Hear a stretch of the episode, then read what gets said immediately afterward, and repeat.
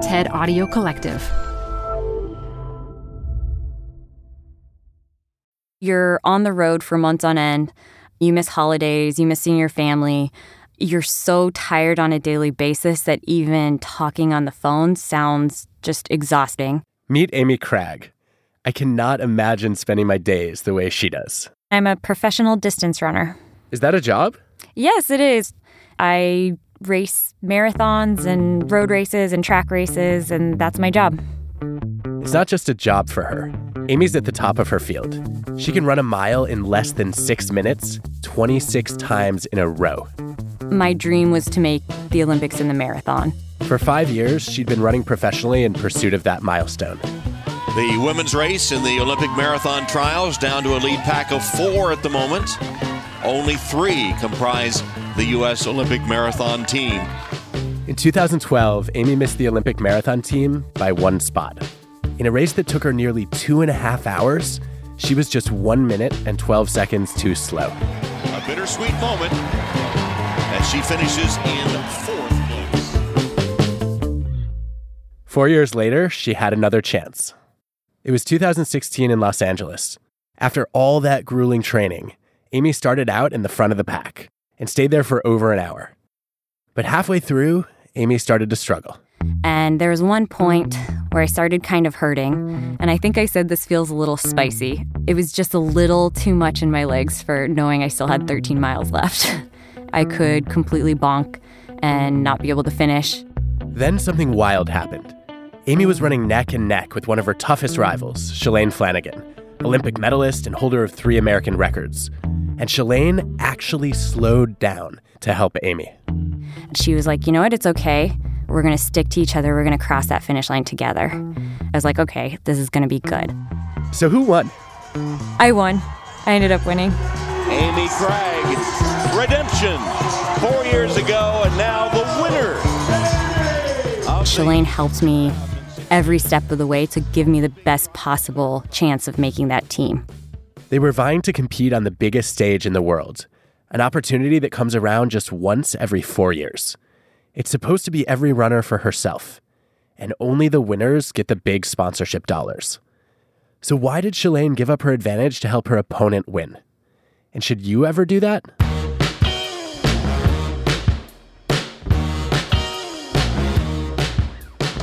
I'm Adam Grant, and this is Work Life, my podcast with TED. I'm an organizational psychologist. I study how to make work not suck. In this show, I'm inviting myself inside the minds of some truly unusual people because they've mastered something I wish everyone knew about work. Today, rivalry and how it can bring out the best in us rather than the worst in us. Thanks to Accenture for sponsoring this episode.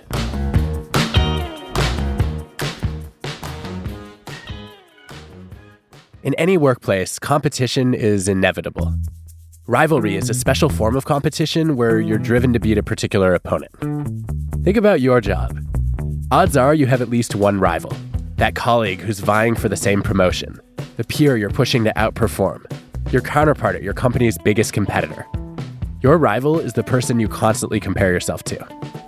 And that can be highly motivating. Throughout history, great achievements have been fueled by great rivalries. Think Edison and Tesla, Picasso and Matisse, Serena and Venus, Steve Jobs and Bill Gates. You know, rivals may not only motivate us when we compete against them directly, but we may be following their success from afar and using that as fuel for our own motivation. This is Gavin Kilduff, an NYU management professor and an expert on rivalry. In one study, Gavin and his colleagues found that your rival's success can actually drive your success. Yeah, absolutely. In this particular study, we looked at how the performance of a given college basketball team in March Madness was affected by the performance of their top rival in the prior season. And we found a positive correlation. In plain English, the better your rival did last year, the better you'll do this year. It was true in the NBA, the NFL, the NHL, and Major League Baseball too, especially if your rival won the championship. And what if your rival struggled last year?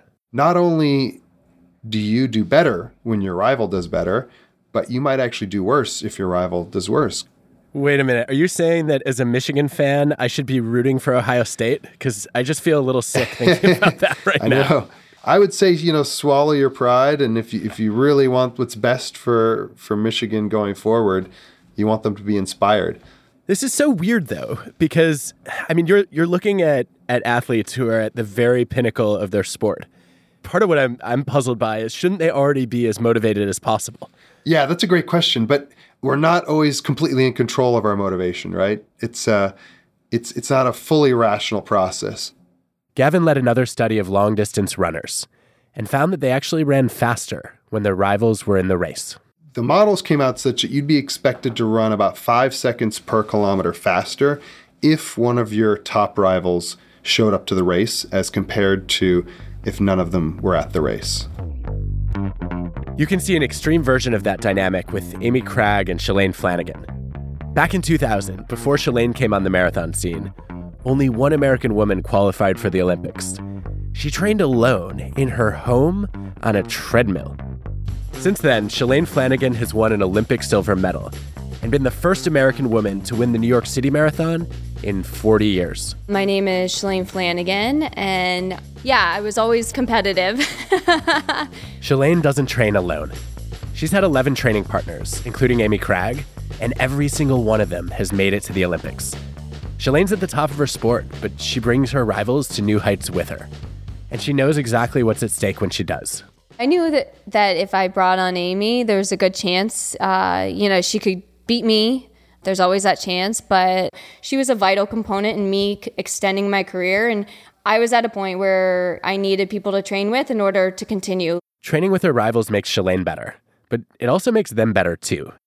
Amy remembers one of their first intense training sessions together at 8,000 feet elevation in Arizona. We finished the workout and like we're putting our normal shoes on for the cool down. She's gonna kill me for for telling this. And I hear Shalane go, "Oh my gosh, that was hard. I taste blood." And then she like says to herself, she goes, "That's so awesome." she was like, "Oh my gosh, I'm training like with a masochist. Like, what did I get myself into?" but at the same time, I was like, "You know what? I came to the right place. I'm going to find out exactly what I'm made of here." And yeah, they're friends. But that doesn't stop them from getting a little bloodthirsty. There's no like holding hands across the finish line or anything like that. Like I will race you to the finish line. Ooh. All right. So I'm here I'm hearing the competitive edge come out a little I'm really bit. competitive. When it comes down to it, I I'm a professional athlete and I'm there to run and place as high as I can. There are different flavors of competition, from the friendly to the ruthless, and where you fall in that spectrum matters. What's important here is that the way Shalane and Amy compete is collaborative. And it goes both ways. You heard it when Shalane slowed down to help Amy halfway through Olympic trials. But later in that same race, Amy turned around and did the same thing. That day, the weather was uncomfortably hot. Shalane remembers it vividly. Gosh, it was February in LA. We had heard it was going to be a warm day. It was not ideal marathon weather. Toward the end of the race, it was Shalane who started to struggle. Really, with 5K to go, it got really bad. Like, I was starting to not be able to see very well. I felt like really weak. I felt like I wanted to stop. And I told Amy, I said, you know, you can keep going. I'm not feeling good.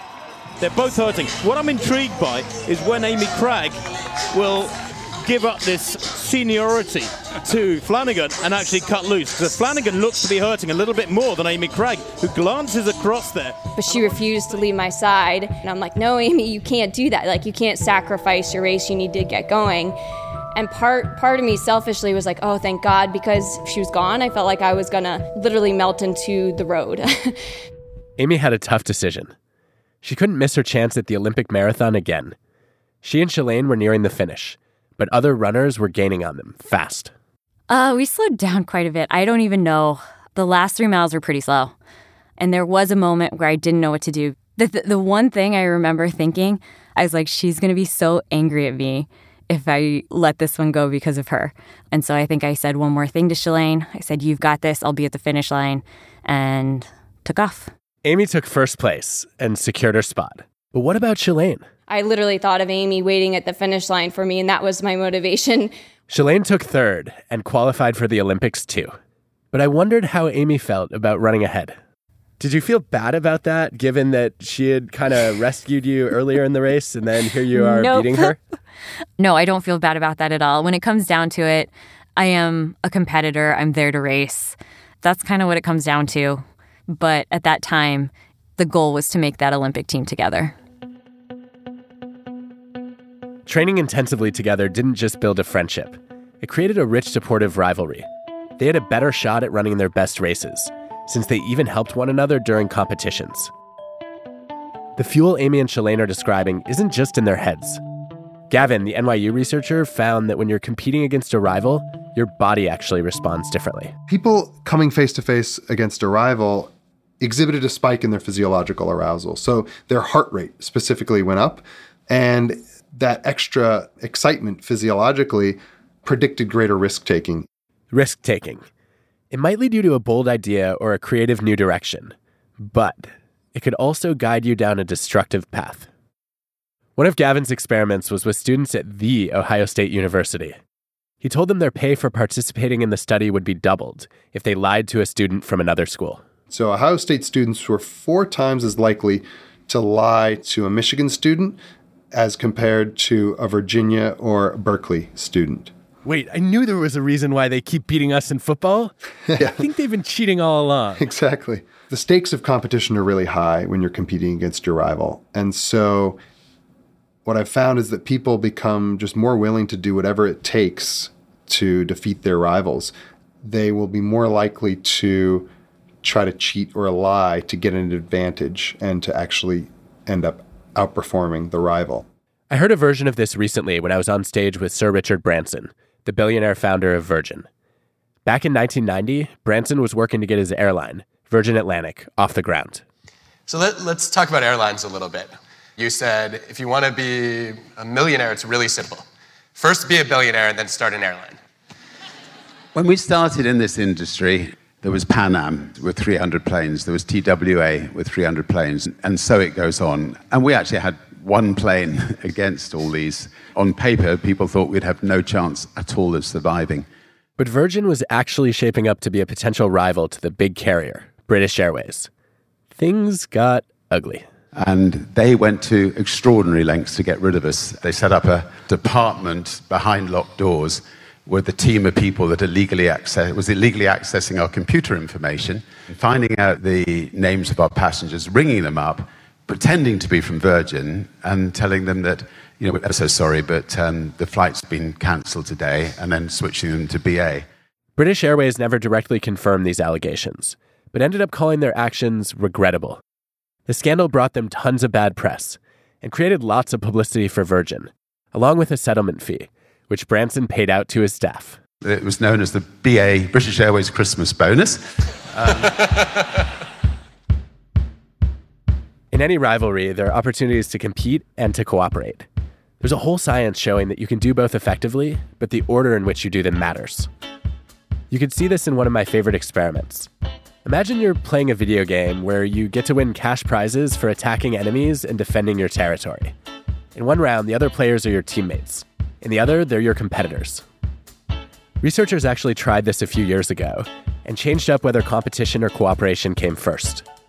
When people competed in the first round, they had a hard time working together as a team in the second round. They pretended to get along, but they actually hoarded key information for themselves. That's called cutthroat cooperation. Once they defined their teammates as adversaries, they struggled to adapt the idea of helping them succeed. Kind of like we saw with British Airways and Virgin. But what if people started out cooperating in the first round? It turned out they made a smooth shift to competing in the second round. They naturally adopted a pattern of friendly rivalry, where they tried to beat each other, but not to undermine each other. So think about what that means for your own rivalries. Your early interactions can cast a long shadow. When you first come across some new competitors, you might try getting off on the right foot by complimenting their work or even inviting them to collaborate. If you want to build a supportive rivalry, it's about more than just starting cooperative. You have to have a reason to cooperate. Some colleagues of mine have studied that in an unexpected industry food trucks. To check it out, let's go to Houston. Oh, we have a lamb, for loin, for ribs, It's 7 a.m. at an industrial kitchen in Houston. Oscar Santaella is getting his food truck ready for the day. It's Wednesday, which means he'll be parking outside City Hall. All right, okay. Oscar sells Brazilian grilled meats. He opened up his food truck, Churrasco to Go, five years ago. Back then, he knew nothing about running one of these things. He'd worked in kitchens, and people kept encouraging him to leave restaurants and start a truck. I have some people pushing me like, hey, open a food truck. It's kind of cool. It's endless line for like ever. Uh, you're gonna be make a tons of millions. But uh, I didn't know like uh, it's kind of impossible, you know. Impossible because there's a lot to learn, and the people who can teach you, you're their competition. At the beginning, like was very very hard because I had nobody behind me. Like, hey, go on this way, go on this way. Oscar had to learn quickly because competition was heating up as more and more trucks hit the streets. Just a year or so earlier, there were mostly taco trucks all over the city. Now it seemed like these gourmet food trucks were everywhere and growing fast. Every day was like a brand new food truck on the streets, right? Okay, in this situation, imagine that you're a food truck owner. You started before Oscar. You worked hard to learn the ropes, used your savings to build your business. You staked out a prime spot at City Hall. And now Oscar rolls onto the scene. How are you going to view him? As competition, of course. But that's not how Oscar was received. He was welcomed with open arms by other vendors. His competitors actually helped him. One of those supportive rivals was Guli Essa, who stepped in early on when Oscar was about to run out of money. Guli's truck is called It's a Wrap. It's a spin off of the movies. So all of the wraps are like names related to film. The crowd favorite is the Bollywood that happens to be the Indian influence one. So she called me the Friday, hey, this is Guli from It's a Wrap, blah, blah, blah. Can you cover me tomorrow for an event? Yes. So she said, it's gonna be good, so be ready. She helped him get into a new space to sell and earn some money in a tough time. Oscar was overwhelmed with business that day. In the weeks that followed, he and Guli started working together at prime real estate around the city. And this happens all the time in Houston. I never seen them looking on me like a competition. No, they never think on that way. You know what I'm saying? They say, okay, let's give a hand Oscar, right? So that's what I like it. it can't be one sided. A few years later, Guli put her food truck on the back burner. You know, I had a child very late in life when I thought I couldn't have a child. So I was like, baby, you know. Yeah. So I was like, forget the truck. I'm all about this kid. And when Guli was ready to get back in the game, she had lost some of her key relationships with the places where food trucks could park. I was kind of out of the loop. And then when I when my child got a little older and I needed to work more, I had to go to Oscar and be like, "Hey, now I need your help because you're out there and I'm not and I need to get back in there." He was, of course, "Oh, yes, yes. Call this person, call this person, you know." Why would Oscar and Guli do this for each other? They aren't just being nice. Psychologists find that rivals become allies when they form a common identity that transcends their differences. Instead of competing against other individuals, you see yourself as part of a group that's working together to achieve larger goals. That might be a group of tech companies collaborating to teach coding boot camps in rural towns, or a group of podcasters working together to attract new listeners to the podcast world. In the case of food trucks, competitors don't always work together. New York City is known to be more cutthroat. And in Austin, where there's lots of flexibility, it's common for trucks to work independently. But in Houston, where city regulations are getting increasingly tight, rivals banded together to fight for opportunities. You can just see by the number of like regulations that the city has implemented on food trucks just how much the industry has changed. Oscar's daughter, Emily, has been working for his food truck for a few years, since she was in high school. I was like 16 probably, started helping out on weekends. So, really, it was just kind of the norm for me growing up. There are all kinds of rules and regulations, many of them new. You need permits to park in certain areas. There are hefty fees to set up at truck festivals, and rules about how close you can park to another truck. To grow the food truck economy overall, the owners have to channel their competitive instincts toward building a coalition. I think we have come to the conclusion that the more we work together and help each other out, the easier it is for everyone. If you band together, the city and the government will notice and realize like hey like we can't just put them on the side. If you succeed in building the industry with your rivals, you can expand the pie and everyone will get a larger slice. The food truck community in Houston has evolved a collaborative culture.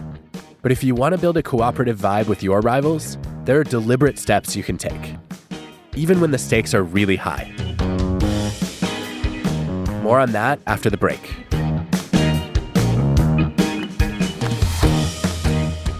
Okay, this is going to be a different kind of ad.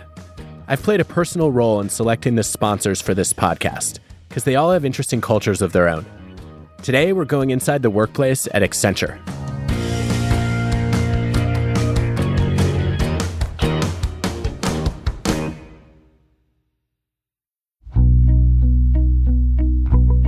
I was given an opportunity to have a whole new career. This is Dorian Twiggs. She used to be a mortgage underwriter which was my specialty. Um, I had been doing that for over a decade. One afternoon, Dorian was at home in Detroit. It had been a hard day. I had a cousin who passed away, and I literally was just sitting and I was just breathing. And the phone rings. On the other end of the line was a job offer from Accenture. They wanted to hire her as a mortgage underwriter. She'd have to move to North Carolina. I just kind of said, why not? And I was comfortable underwriting mortgages, so I'm like, oh, this will be a breeze. She made friends quickly and loved her new job. But then there was a problem. There are times where people are just not refinancing, people are not purchasing. There is no work. What do you do? You lay those people off. That's what a lot of companies do. Even though the evidence is clear that massive job cuts are a bad strategy, you often end up having to replace the very people you've let go because you underestimated how critical they were. Meanwhile, those who stay end up with survivor's guilt, and they fear that they'll be next, which can stifle their creativity or motivate them to jump ship. So I was excited to learn that Accenture had a different approach. They believe talented employees are worth keeping, even if that means training them in an entirely different field. Accenture has a whole program around that. It's called New Skilling. Dorian learned about it when Accenture gathered dozens of Charlotte employees together. And there was a sign up that said Accenture Technology. And I remember sitting next to a guy who said, Oh my God, they're going to put us in technology. And I laughed at him because I'm like, There's no way they're putting me in technology. But Accenture's philosophy is that employees can surprise a lot of people, even themselves. Dorian signed up to become a specialist in technology testing. I'm like, how do I make a career out of technology when I'm competing with people who have studied this because that's what they're into? The training was intense. It was a roller coaster. There were tons of experts who came in. They made it themselves available during the weekends, but it was still scary. Six weeks later, Dorian was certified as a technology specialist. Today, she's thriving in Accenture's technology department. I'm in a career now that I didn't even know existed. And she hopes to become a mentor in the new skilling team. Because I would love to pay it forward. I would love to talk to people and explain how it's okay to be scared. It's okay to be nervous. It's okay to start from scratch, you know, at whatever age you are. It's okay. It works out. Dorian was recently named a Tech Star an award that goes to only 1% of Accenture's technology employees. Sometimes I look back and I still cannot believe I am where I am at today. I have learned so much, I've grown so much. It really has taught me that I am limitless. Accenture is working to become one of the most truly human companies in the digital age. Learn more at accenture.com/careers.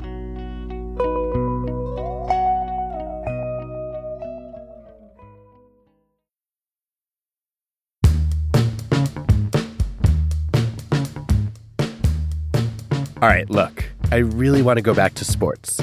Not just because I like them, they're where you can see rivalry at the extreme. The same stars competing intensely, over and over, with their careers on the line in front of the whole world. With Norway once again at the top of the Winter Olympic medal count, many are wondering what is the secret to the country's success. When I watched the 2018 Winter Olympics, I kept wondering why is Norway so dominant? 39 medals, 34 in skiing. How did a nation with only 5 million people set a record for the most medals ever by a single country? To find out what their secret sauce is, I started reaching out to some Norwegians I knew. Sure, it helps that they have a lot of snow. They invented competitive skiing, And some parents there even put babies on skis before they can walk. But I kept hearing about how their culture of rivalry is a key ingredient in their success. So I went to Colorado, where the Norwegian Olympic team was kicking off the ski season at Copper Mountain. It was opening day, and some people were goofing around. There's somebody wearing what looks like a. Is that a, a rabbit? No, it's a fox suit. At the bottom of the slope, I found Aksel Lund Svindal. He looks like Thor on skis. I am downhill skier. Not just any downhill skier, though. Uh, no, I'm a competitive downhill skier, and I've, I guess you could say I've, I'm a fairly successful um, downhill skier. So, when you say fairly successful, how many Olympic medals do you have? I have four Olympic medals, so uh, yeah, two golds and one silver and one bronze. And that's only fairly successful to you? Well, I mean, uh, no, I mean, I have five world championship titles, which is probably you know more impressive if you can say that like that than uh, two Olympic titles. A skier that decorated should be fiercely competitive. But Aksel and his Norwegian teammates live and work by an unusual code. Two decades ago, when Aksel was 18, he met an upstart named Kjetil Jansrud. He's only 15, but we had some timing, I remember, and he was pretty fast too, like kind of like annoyingly fast. So um, it. Uh, you wouldn't root for me then? Uh, well, I mean. Kjetil has won four World Cups and an Olympic gold, a silver, and two bronzes. That makes him Aksel's biggest rival. But they're also surprisingly close friends. I would say best friend also because it's weird how you can spend 250 days a year traveling, and then when you get home, it's still I'm bored. What are you doing? Yeah, yeah want to hang out? want to hang out? it was like it all of a sudden it's like you miss each other.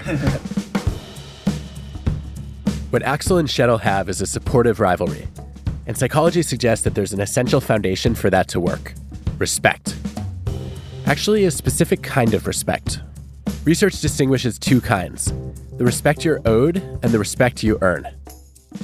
Owed respect is egalitarian being treated with the dignity that you deserve as a human being. Earned respect is meritocratic, being valued for your performance or your contribution. In so many teams, stars get special privileges and newcomers get hazed until they've earned respect.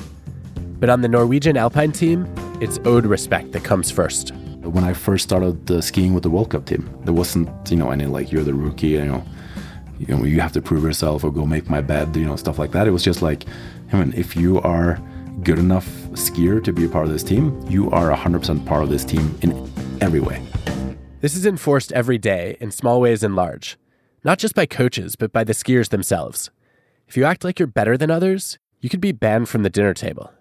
Skiing fast is not the same as gaining respect. And they teach owed respect early. Aksel remembers how this went when Kjetil first joined the team. One day in practice, Kjetil sped down the mountain much faster than the older skiers. He was waiting at the bottom for them to arrive. Some guys were a little annoyed, but then again, it happened over and over again. That's a situation where you can either you know get the smile on your face and be bragging about it and, and be celebrating and which is not good for a team culture how did you show it as Aksel said, I think what? I could. Well, I was trying. The thing is, like, it's ironic because I was, I was trying really, really hard to hide it. Right. That's but the thing. But he just, there was no way he could hide it. it what did just, he do? Was he well, dancing? He was like, no. He's standing there and he's like, you know, trying to be all calm. I was like, so how was your time? And then it's like, you know, just cracking up, smiling so hard that it's like, you know that he's winning because looking at his face, it's like the worst poker face I've ever seen. so, so you got caught with your hand in the cookie jar. Yeah, exactly. Yeah. and what, what did they? What did the guys say to you then? I didn't think people said that much, other than you. You kind of you can feel the vibe. If you want to find your place in the group, then you have to also look at the small vibes you're getting from everybody. And I think I pulled it off after, I don't know, five, six years. the owed respect on the Norwegian Alpine team isn't just about equal treatment in practice and at meals. They all help one another in competitions too, even as they're trying to beat one another. You can see it in the way they communicate in the biggest races in the world. In 2006, Aksel was at his first Olympics in Italy. After the race had already started, the weather took a turn for the worse all of a sudden the clouds really came rolling in and got super foggy. The difference between start number one that had gone in the sunshine and whoever, you know, start number 15 or 20 that was going to go next was just so big that everyone could see that this is kind of a joke. So they started the race over the next day. But two other skiers on the Norwegian team had already been down the ski run. Which is crazy when you think about it, because that means that they had tried the course and they got to go on the same course over again. It's a huge advantage. It's a huge advantage. But what they did is that they tried to take me and Ahmad through the course turn by turn to tell us how it was. Did it ever cross your mind though, like, holy cow, these people are potentially giving up Olympic medals to help me? Yeah. It there was uh, Do you think that's normal? Well, I think uh, it didn't seem that uh, crazy. Actually, I mean, it seemed like a really good, smart thing to do. Aksel didn't win, but his teammates also got the extra information about the slopes, and one of them ended up with the gold medal. Like running, skiing is an individual sport. It's supposed to be zero sum. Every skier for him or herself. Their livelihoods and their legacies depend on beating their rivals. You know, in order for someone to win, someone has to lose. But here are skiers vying for the Olympic gold medal, telling their competitors everything they know about the course. A Nordic code of humility, known as Janteloven, states that no one is better than anyone else. The philosophy is introduced in their youth sports programs, which generally focus more on learning and development than individual rankings. There is a culture of sharing at all levels, and we compete when we have to. This is Tore Overbo.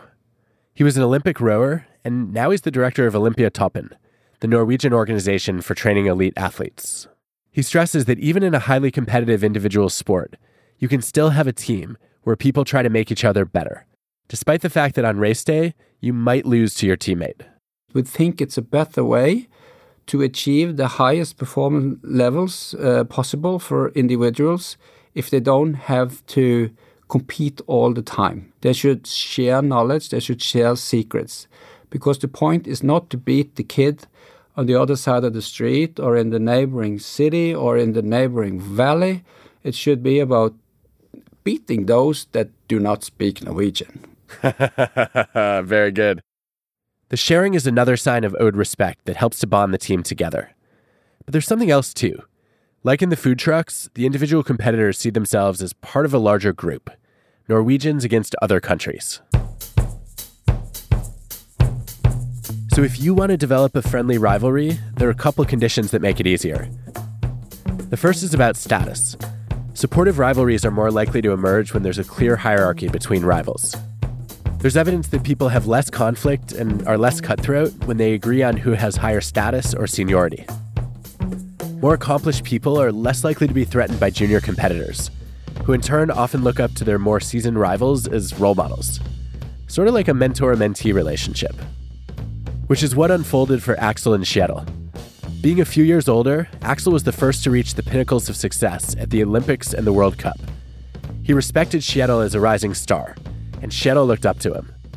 I mean, in that case, I think that similarity is being reduced a little bit, which could take a little bit of the edge off the rivalry, a little bit of the intensity. That's rivalry expert Gavin Kilduff again.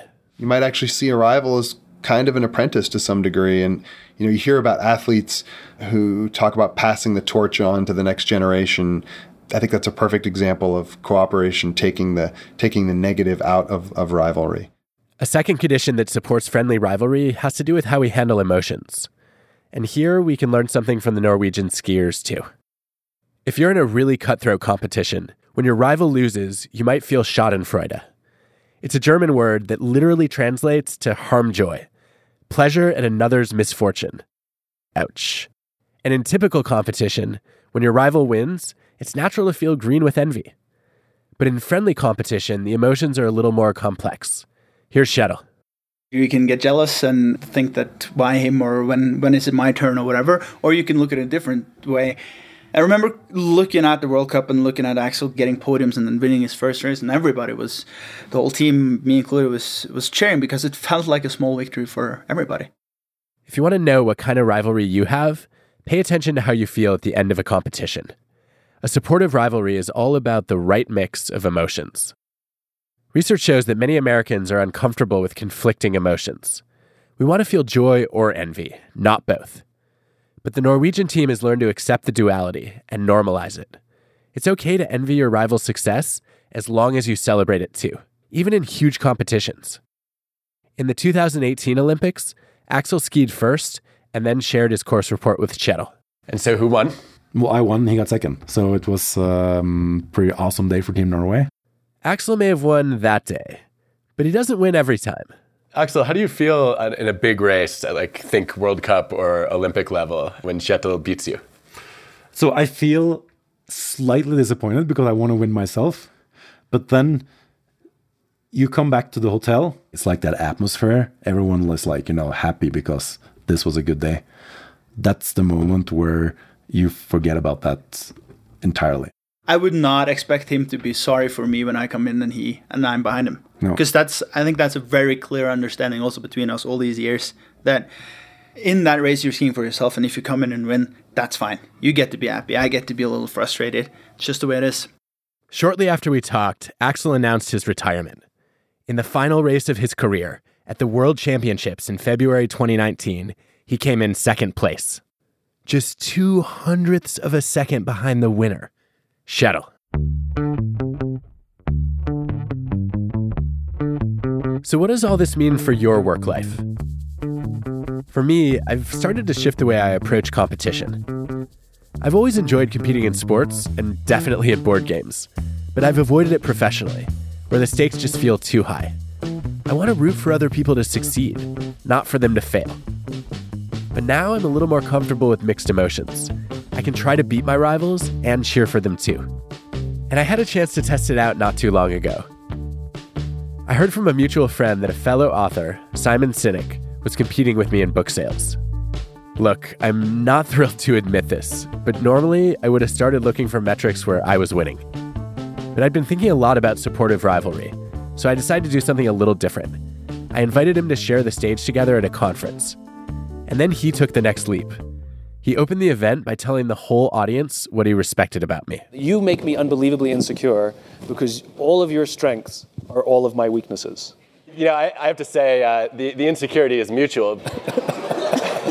Then he volunteered to be a guest speaker in my class, and I ended up inviting him over for dinner. Since then, we've exchanged feedback on books and talks. I think we still enjoy one upping each other, but it feels friendly now.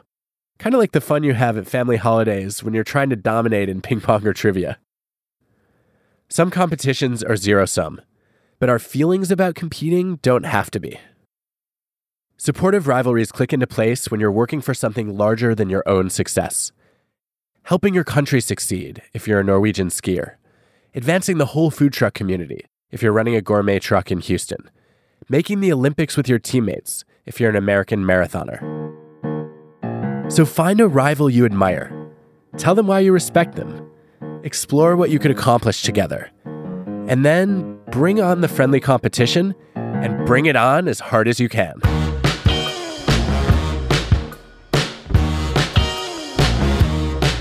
Work Life is hosted by me, Adam Grant. The show is produced by TED with Transmitter Media. Our team includes Colin Helms, Greta Cohn, Dan O'Donnell, Grace Rubenstein, Angela Cheng, and Janet Lee.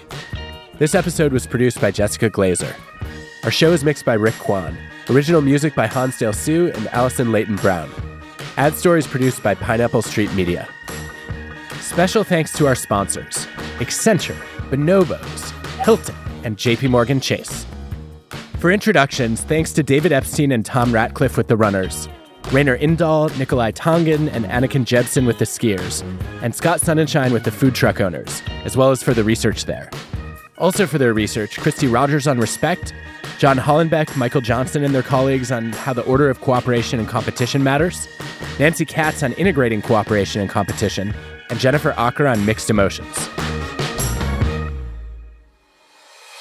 Next time on Work Life. I met with a venture capitalist, and during our meal, I put the chocolate dessert ball in my mouth.